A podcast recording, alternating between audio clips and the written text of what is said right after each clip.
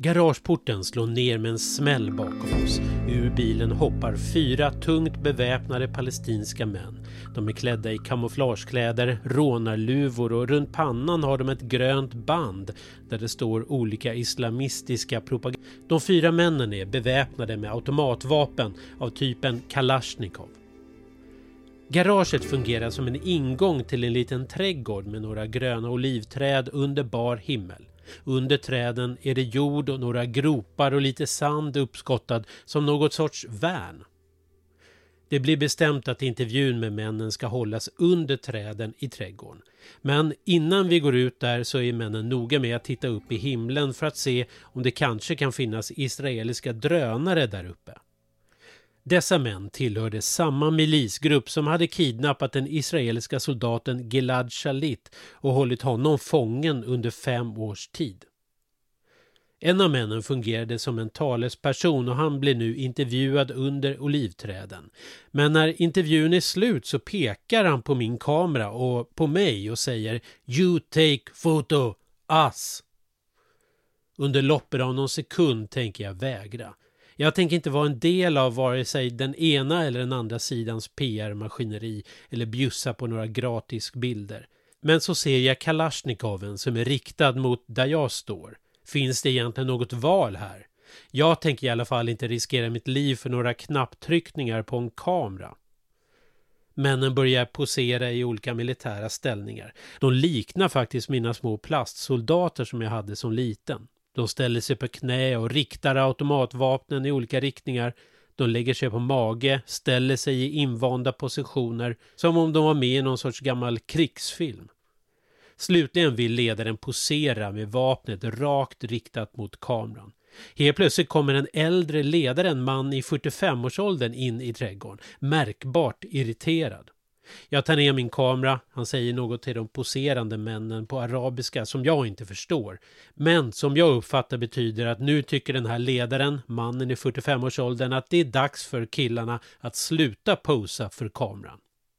I det här läget råkar jag av misstag rikta linsen mot ledaren. Då slår han till kameran på ett bryskt sätt så att objektivet hamnar i en annan riktning. I det här läget förstår vi svenska journalister att nu är det dags att gå tillbaka till bilen och köra tillbaka till hotellet så fort som det bara går. Och det är precis det vi gör. Vi springer tillbaka till bilen och kör tillbaka till våra hotellrum. Dagen efter frågar fixaren. De där bilderna du tog, har du dem så att jag kan ge dem till gruppen vi träffade igår? Du lyssnar till Faktapodden med mig, Johan Romin. Jag är en journalist sedan 30 år tillbaka som har rest mycket i Mellanöstern och filmat i Israel, Västbanken, Gazaremsan och många andra ställen. Den här serien om fem avsnitt handlar om Israel och Palestinakonflikten. Israel och Palestinakonflikten som ju fyller så mycket spaltutrymme och väcker så starka känslor i Sverige är en modern konflikt som föddes i slutet av 1800-talet i nationalismens tidevarv modern på det sättet att konflikten faktiskt inte fanns innan 1800-talet. Det här är de viktigaste händelserna som ledde fram till 1948 då Israel bildades. År 1896 gav den österrikisk-judiske journalisten Theodor Herzl ut en bok som han kallade för Der Judenstaat, judestaten, där han drev linjen att judarna borde få en egen stat där de kunde leva i säkerhet och fria från antisemitism. Vid den här tiden rasade den så kallade Dreyfusaffären i Frankrike dit Theodor Herzl hade skickats som reporter. Alfred Dreyfus var en fransk officer som anklagades för förräderi men där kampanjen mot honom präglades av antisemitism. Denna händelse och den omfattande österrikiska antisemitismen inspirerade Theodor Herzl att skriva boken. Och efter det samlades sympatisörer till en kongress som tog upp frågan. Och från 1903 ansåg kongressen att Palestina var den naturliga platsen för den framtida judiska staten. Vid den här tiden var Palestina en del av det Osmanska riket. Området var dominerat av en arabisktalande befolkning men det fanns även en judisk minoritet. Dessa levde mestadels i Jerusalems judiska kvarter. I slutet av 1800-talet och början av 1900-talet började judar emigrera till Palestinaområdet. År 1909 grundades Tel Aviv som idag är Israels största stad. Och runt om på många håll i det som idag är Israel bildades kollektivjordbruk, så kallade kibbutzer. Under första världskriget var Osmanska riket på Tysklands sida och i slutet av 1917 erövrade därför britterna Palestinaområdet. Det var i det här sammanhanget som den brittiske utrikesministern Arthur Balfour utfärdade uttalandet att Storbritannien stödde ett nationellt hem för judar i Palestina. Han skrev samtidigt att nuvarande befolkning inte skulle bli diskriminerade.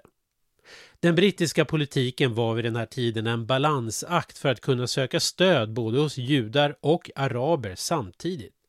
För strax innan hade Storbritannien och Frankrike träffats för att bestämma vilka intressesfärer som de olika delarna av Mellanöstern skulle hamna i och Palestinområdet hamnade i den brittiska delen. Efter första världskriget bildades Nationernas förbund och som ett resultat av det första mötet 1919 skapades Palestinamandatet som gav britterna kontroll över Palestinaområdet. Ett styre som varade ända fram till 1948 och samma dag som Israel bildades. Palestinamandatet omfattade till en början dagens Jordanien, Israel, Västbanken och Gaza. De arabiska ledarna var missnöjda med det här eftersom de hade fått ett brev där britterna lovade dem självständighet om de bara hade stött britterna under kriget. Storbritannien hade alltså lovat båda parter samma område. Judarna hade fått löfte om ett nationellt hem utan att det riktigt framgick var det här nationella hemmet skulle ligga någonstans. På samma sätt hade araberna också lovats självständighet, men det fanns en otydlighet även här var gränserna skulle gå. Den konflikt som vi idag känner som Israel och Palestinakonflikten tog sin början vid påsktid 1920 då en arabisk demonstration riktad mot Jerusalems judar och mot den sionistiska invandringen ledde till ett upplopp och flera döda. Ett år senare var det dags igen, men den här gången berodde allting på ett missförstånd. På första maj 1921 skulle en grupp judiska kommunister demonstrera på gränsen mellan dagens Jaffa och Tel Aviv. Snart mötte de ett annat demonstrationståg som bestod av judiska socialister. De båda judiska vänstergrupperna började slåss med varandra. Den brittiska polisen försökte ingripa men nu gick ryktet i Jaffa i de arabiska kvarteren att det var araber som hade blivit attackerade av judar.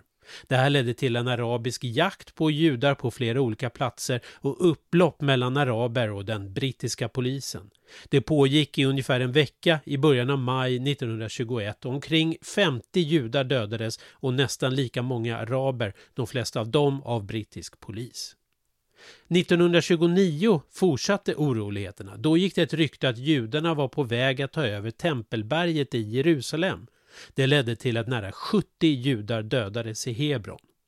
Och nu trappades konflikten upp.